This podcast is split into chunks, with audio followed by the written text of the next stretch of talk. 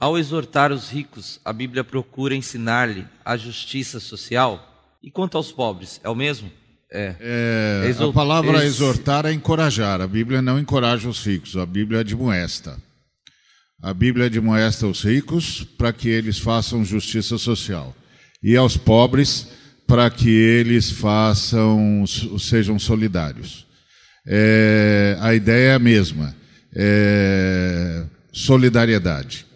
Então, os ricos são admoestados e os pobres são instados, da mesma forma, à solidariedade. O que o senhor não admite é que gente fique é, bancando sempre a vítima. a fé cristã não é uma fé de vítimas, é uma fé de pecadores arrependidos. Isso tem que ficar claro, principalmente num mundo como o nosso, que é um mundo de vítimas.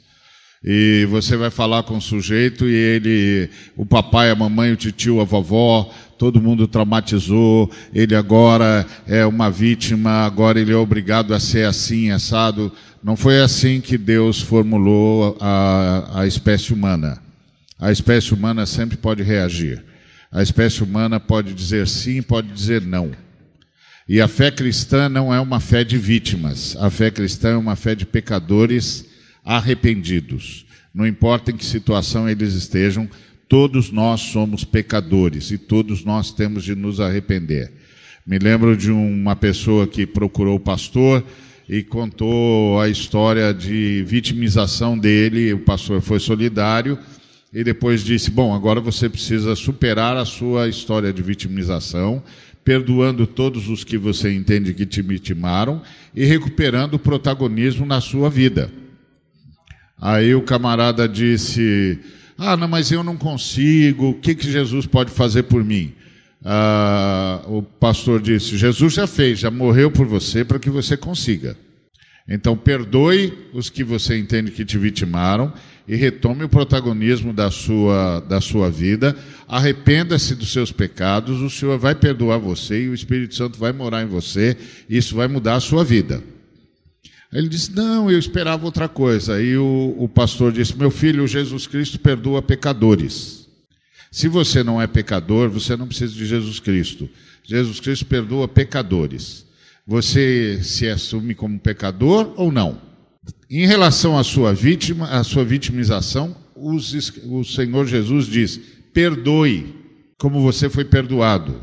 Agora assuma o protagonismo da sua vida e vão, eu tiro você desse buraco. Então, isso é verdade para todos os seres humanos. Então, a Bíblia, é, o Senhor admoesta os ricos. Por que, que o Senhor admoesta os ricos? Porque o mundo está dividido, o mundo de Deus está dividido em dons. Em dons. Então, eu tenho o meu dom. O meu dom me dá acesso a algumas coisas que o Senhor tem para a humanidade. Qual é o meu papel? Transformar nisso, isso num negócio pessoal ou ser alguém que distribui isso para o bem de toda a humanidade? Meu papel é distribuir isso para o bem de toda a humanidade.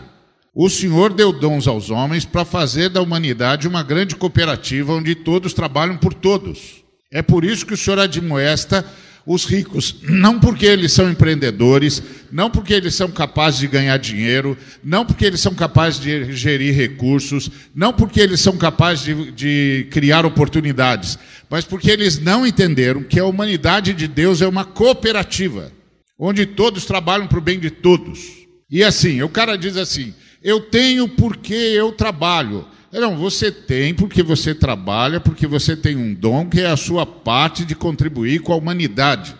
Esse é o ponto. E, e, e, e isso vai ficando um negócio complexo quando o cara não entende qual é o papel dele na humanidade. Eu me lembro de um homem que disse: ah, O senhor é muito duro com os ricos. Eu falei: Não, senhor, eu sou muito duro comigo. Eu faço o meu trabalho no reino, faça o seu. Eu sou duro é comigo, não é com o senhor. Sou duro comigo. Quem é duro com o senhor é a Bíblia. Eu sou duro comigo, eu faço o meu trabalho, o senhor faz o seu. Eu uso bem o meu dom, o senhor usa bem o seu dom. Onde o senhor pensa que o senhor está? O senhor está no mundo sustentado pelo sacrifício do cordeiro. Quem o senhor pensa que o senhor é? Tem alguma coisa errada aqui, meu amigo. Tem uma meritocracia aqui que não existe nas Escrituras. Se o senhor acha isso, abandone a fé cristã. Simples assim. Larga o livro. Agora o senhor quer ter a fé cristã, quer o céu, quer a Bíblia e quer ser o dono da, da, das Escrituras e quer ser o dono da verdade? Não dá, meu filho. Aqui no reino de Deus tem um dono só, tem um senhor só. Ele disse como é que eu tenho de me comportar e como é que o senhor tem de se comportar. Eu faço a minha parte, o senhor faz a sua. Senão, onde é esse negócio vai parar? Então, a gente tem de entender o seguinte: as Escrituras são a palavra de Deus. A palavra de Deus diz o que diz. Se eu gosto, se eu não gosto, não é problema de Deus, problema meu, porque as Escrituras dizem o que dizem. Então eu tenho dom, você tem dom porque Deus distribuiu o mundo desse jeito. E quer que a humanidade seja uma grande cooperativa, onde todos trabalhem para o bem de todos. Então você tem o dom de, do empreendedorismo, você faz isso em meu nome, porque eu tenho um dom que você não tem e eu faço isso em seu nome. Funciona assim no reino de Deus. Por isso que o reino de Deus não se alinha nem ao sistema A nem ao sistema B porque o reino de Deus trabalha baseado em dons. Seres humanos cooperando com seres humanos, seres humanos servindo seres humanos, seres humanos amando seres humanos, seres humanos se sacrificando por seres humanos. Com a agravante de que quem tem se sacrifica por quem não tem, quem pode se sacrifica pelo que não pode, quem sabe se sacrifica pelo que não sabe. Foi assim que Deus estabeleceu. Você acha que eu, que eu é, não tenho as minhas crises de vez em quando, ou qualquer outro ser humano não tem? Claro que tem. Mas é por isso que precisa de Deus. É, o que, que significa conversão?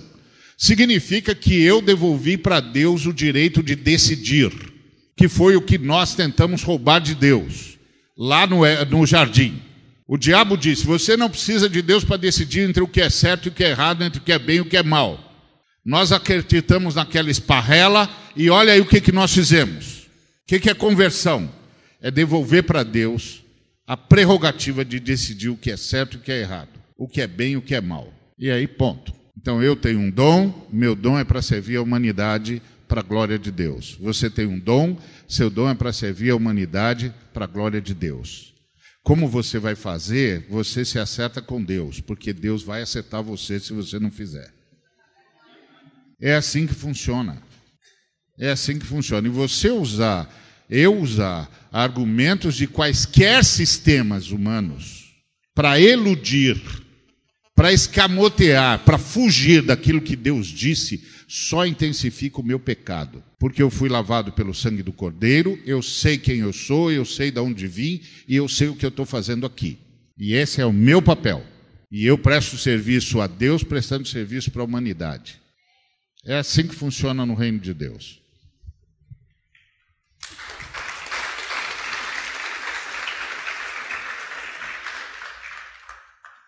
Eludir no, no dicionário quer dizer escapar, fugir, evitar. Boa. Muito bem, obrigado. Não, porque quando ele falou eludir, eu pensei que era iludir, não é eludir mesmo. Isso aí. Eu queria sugerir para essa discussão aí de ricos e pobres e justiça social um teórico interessantíssimo chamado Walter Mignolo.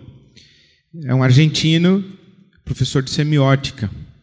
Ele escreve-se Mignolo, é, Walter Mignolo. E ele tem um conceito que me causou grande impacto quando eu, eu aprendi, que é a diferença entre emancipação e libertação. A emancipação é você subir na escada social. A libertação é você promover rupturas e mudanças na escala social. Emancipação é você, sendo negro nos Estados Unidos, se formar na faculdade e se tornar um advogado respeitado pelos brancos. E aí você começa a se comportar do mesmo jeito que os brancos.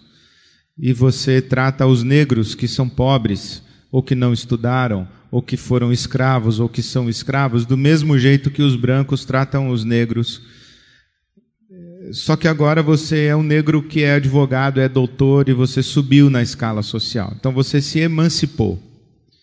Agora, se você é um negro nos Estados Unidos, estudou e você voltou para o jogo e você se libertou, você promove mudança na estrutura da sociedade que formou aquela rede de injustiças. Esse, esse trabalho que nós temos a desenvolver no nosso país, em resposta à miséria e à pobreza, tem a ver com isso que o, o Ari estava falando, que, que eu assino embaixo, é evidente, de devolver às pessoas na condição de vulnerabilidade o protagonismo da sua vida. Ontem, quando eu estava falando sobre trabalho escravo, foi um item que deixei de fora por alguma razão. É inadmissível ter um escravo porque o, o escravo não é protagonista da sua vida. Lhe é roubado o direito de ir e vir. Lhe é aviltado o direito de decidir a respeito de onde trabalhar, como trabalhar, para quem trabalhar, por que trabalhar e poder assumir o protagonismo da sua história. Nós temos que promover libertação e não apenas emancipação. Foi uma conquista extraordinária que nós uh, experimentamos no nosso Brasil quando nós percebemos que milhões de pessoas fizeram uma migração de classe social. Mas se isso for apenas emancipação e não for libertação, não for é, um processo de construção ou de facilitação ou de cooperação para uma nova consciência social e para uma nova consciência de justiça, nós estaremos reproduzindo esse modelo vitimário. E quem é a vítima de uma sociedade injusta? Aquele que paga a conta. Quando eu estava falando do Franz Henkelammer, que ele diz assim que no exercício da lei nós vamos acabar sendo injustos, e eu dei o exemplo de pedir dinheiro emprestado para o Paulo, na verdade o Franz Henkelammer ele está dizendo o seguinte: o Brasil tem uma dívida externa, os países do terceiro mundo têm uma dívida externa. Quando os países desenvolvidos cobram a dívida externa e nós pagamos milhões e milhões e milhões de dólares, tanto da dívida quanto dos juros da dívida, isso significa menos hospital, isso significa menos escola, isso significa menos investimento uh, para geração de empregos, isso significa menos atualização do parque industrial, isso significa menos competitividade de mercado. E aí nós vamos gerando pessoas que estão pagando essa conta. E quem está pagando essa conta? Quem está lá na base. Quem está lá na base é que não tem hospital, quem está lá na base é que não tem escola. Então, por exemplo, uma vez fui procurado por um, um, um empresário que trabalhava no ramo de uh, cana-de-açúcar e álcool e usina, usineiro, e ele falou que queria um projeto de espiritualidade na usina dele. falei, o que, que o senhor chama de projeto de espiritualidade? Ele falou, eu quero evangelizar os meus funcionários, eu quero ter estudo bíblico, reunião de oração, eu quero que eles tenham conhecimento do evangelho. falei, isso é muito bom. Mas a grande questão é se o filho do boia fria que trabalha na sua usina, na colheita da cana-de-açúcar, ele vai ser boia fria também. Ou se o, a sua usina desenvolve algum programa de, de valorização dessa criança, essas crianças têm escola? Não, eles são nômades. Falei, bom, então, tem algum jeito de fazer esse pessoal ser menos nômade, fincar raízes, criar comunidade, estabelecer família, poder construir uma história? Só que a questão é como é que se, que se faz esse processo daí. É por isso que dar esmola é pouco. Então a gente, quando fala de missão integral, a gente fala dar o peixe, ensinar a pescar. Só que o problema é que o sujeito sabe pescar, mas ele não tem dinheiro para comprar vara. Você tem que dar crédito para ele comprar vara. Aí ele faz um crédito para comprar vara. Só que na hora que ele vai pescar, tem uma grade entre ele e a beira do rio, porque tem uma multinacional que colocou uma grade dizendo que ninguém pode pescar ali naquela beira daquele rio, só ela que pode pescar. Aí o pescador com a sua vara tem que subir o rio até acabar a grade. Aí quando ele chega lá em cima, tem pouco peixe. E o pouquinho peixe que ele pesca, ele não pode vender, porque a multinacional vai lá e compra dele o peixe. E ele continua nessa situação. Então, quando a gente fala de rico, pobre, justiça social, nós não estamos falando apenas de dar curso profissionalizante, colocar o cara no mercado de trabalho, porque depois ele, com o curso profissionalizante dele no mercado de trabalho, ele monta uma lojinha ali de informática ou um cursinho técnico e ele continua explorando os dois funcionários que trabalham para ele. Ele foi emancipado, mas ele não foi liberto ele continua com a mesma lógica vitimária, que a gente tem vários exemplos na nossa sociedade. Então, quando, quando eu entendi isso que o Walter Mignolo estava falando sobre a diferença entre emancipação e libertação, isso fez muita diferença para eu começar a pensar melhor sobre ricos, pobres e justiça social. Todo o trabalho de generosidade e solidariedade que promove a emancipação ele faz parte do processo de resposta à miséria e à pobreza. Mas a gente não pode ficar aí, a gente tem que caminhar para a libertação. O problema é que o nível de desigualdade do nosso país, e como o Fábio falou, que a curva está tão embaixo, é que a gente já para promover emancipação, já quase não consegue nem promover emancipação, que dirá a gente falar em libertação. Thank you.